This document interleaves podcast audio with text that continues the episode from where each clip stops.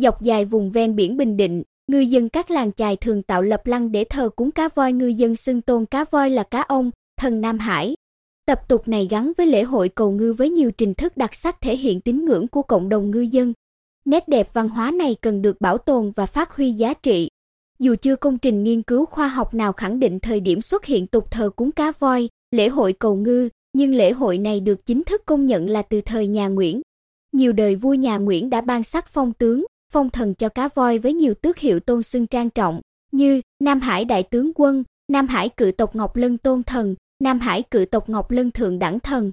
Lễ hội cầu ngư tại các làng biển ở Bình Định, từ thị xã Hoài Nhơn vào đến các huyện Phù Mỹ, Phù Cát, Tuy Phước và thành phố Quy Nhơn, diễn ra vào nhiều thời điểm khác nhau.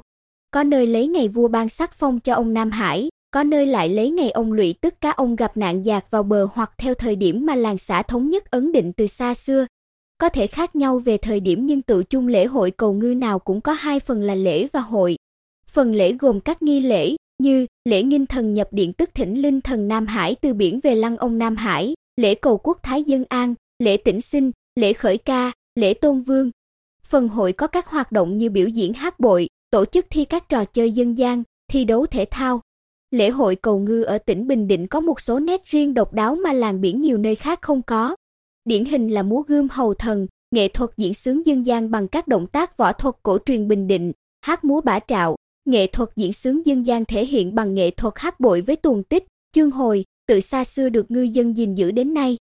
Theo nhà nghiên cứu văn hóa dân gian Nguyễn An Pha, nhiều khả năng xuất phát điểm của nghệ thuật múa gươm hầu thần là từ làng chài Bình Thái, thuộc thôn Nhân Ân, xã Phước Thuận, huyện Tuy Phước do ông Bầu Đê, một người rất giỏi võ và giỏi hát bội. Bầu Đê là học trò của ông Dương Đồng Luân và ông Luân là học trò của nhà soạn tuồng nổi tiếng Quỳnh Phủ Nguyễn Diêu, sáng tạo, dàn dựng, rồi lan truyền khắp nơi trong tỉnh. Còn hát múa bả trạo do cụ Nguyễn Diêu sáng tạo, dựa trên điệu hò đưa linh viết nên tuồng hát bội bả trạo rồi giao cho ông Dương Đồng Luân. Ông Luân giao lại tuồng hát bội bả trạo cho ông Bầu Đê dàn dựng và dạy lại ngư dân Bình Thái, sau đó phát triển đến các làng biển trong tỉnh, rồi lan tỏa suốt một giải từ Quảng Nam vào đến Bình Thuận. Hiện tại, nghệ thuật hát múa bả trạo còn được nhiều địa phương ven biển bảo tồn, nhưng nghệ thuật múa gươm hầu thần thì chỉ còn ở làng chài Vĩnh Lợi hiện nay gồm 3 thôn, Vĩnh Lợi 1, Vĩnh Lợi 2 và Vĩnh Lợi 3, xã Mỹ Thành, huyện Phù Mỹ và xã Nhân Hải thành phố Quy Nhơn, giữ được. Cụ Nguyễn của, 88 tuổi, ở thôn Vĩnh Lợi 3, cho biết, ngày trước, làng biển Vĩnh Lợi có 4 dinh, mỗi dinh lưu giữ một nét nghệ thuật riêng phục vụ cho lễ hội cầu ngư, gồm dinh Vĩnh Bình có đội lục cúng, dinh Vĩnh An có đội chèo bả trạo, dinh Vĩnh Khương có đội múa gươm, dinh Vĩnh Thái có đội thuyền rồng. Trải qua bao thăng trầm, đến nay nghệ thuật múa lục cũng bị thất truyền, ngư dân làng biển Vĩnh Lợi chỉ còn giữ được nghệ thuật múa gươm, hát múa bả trạo, đua thuyền rồng để phục vụ lễ cầu ngư.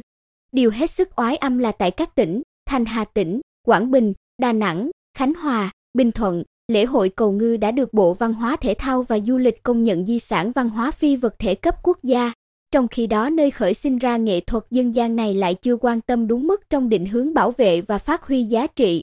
Về vấn đề này, nhà nghiên cứu văn hóa dân gian Nguyễn An Pha cho rằng, tỉnh Bình Định nên sớm nghiên cứu xây dựng hồ sơ đề nghị Bộ Văn hóa Thể thao và Du lịch công nhận lễ hội cầu ngư ở Bình Định là di sản văn hóa phi vật thể cấp quốc gia. Cùng với đó, khi xây dựng hồ sơ di sản nhất định phải tôn xưng hai nét độc đáo riêng có là nghệ thuật múa gươm hầu thần và hát múa bả trạo. Đây là những giá trị riêng có thể hiện đậm đà giá trị văn hóa Bình Định.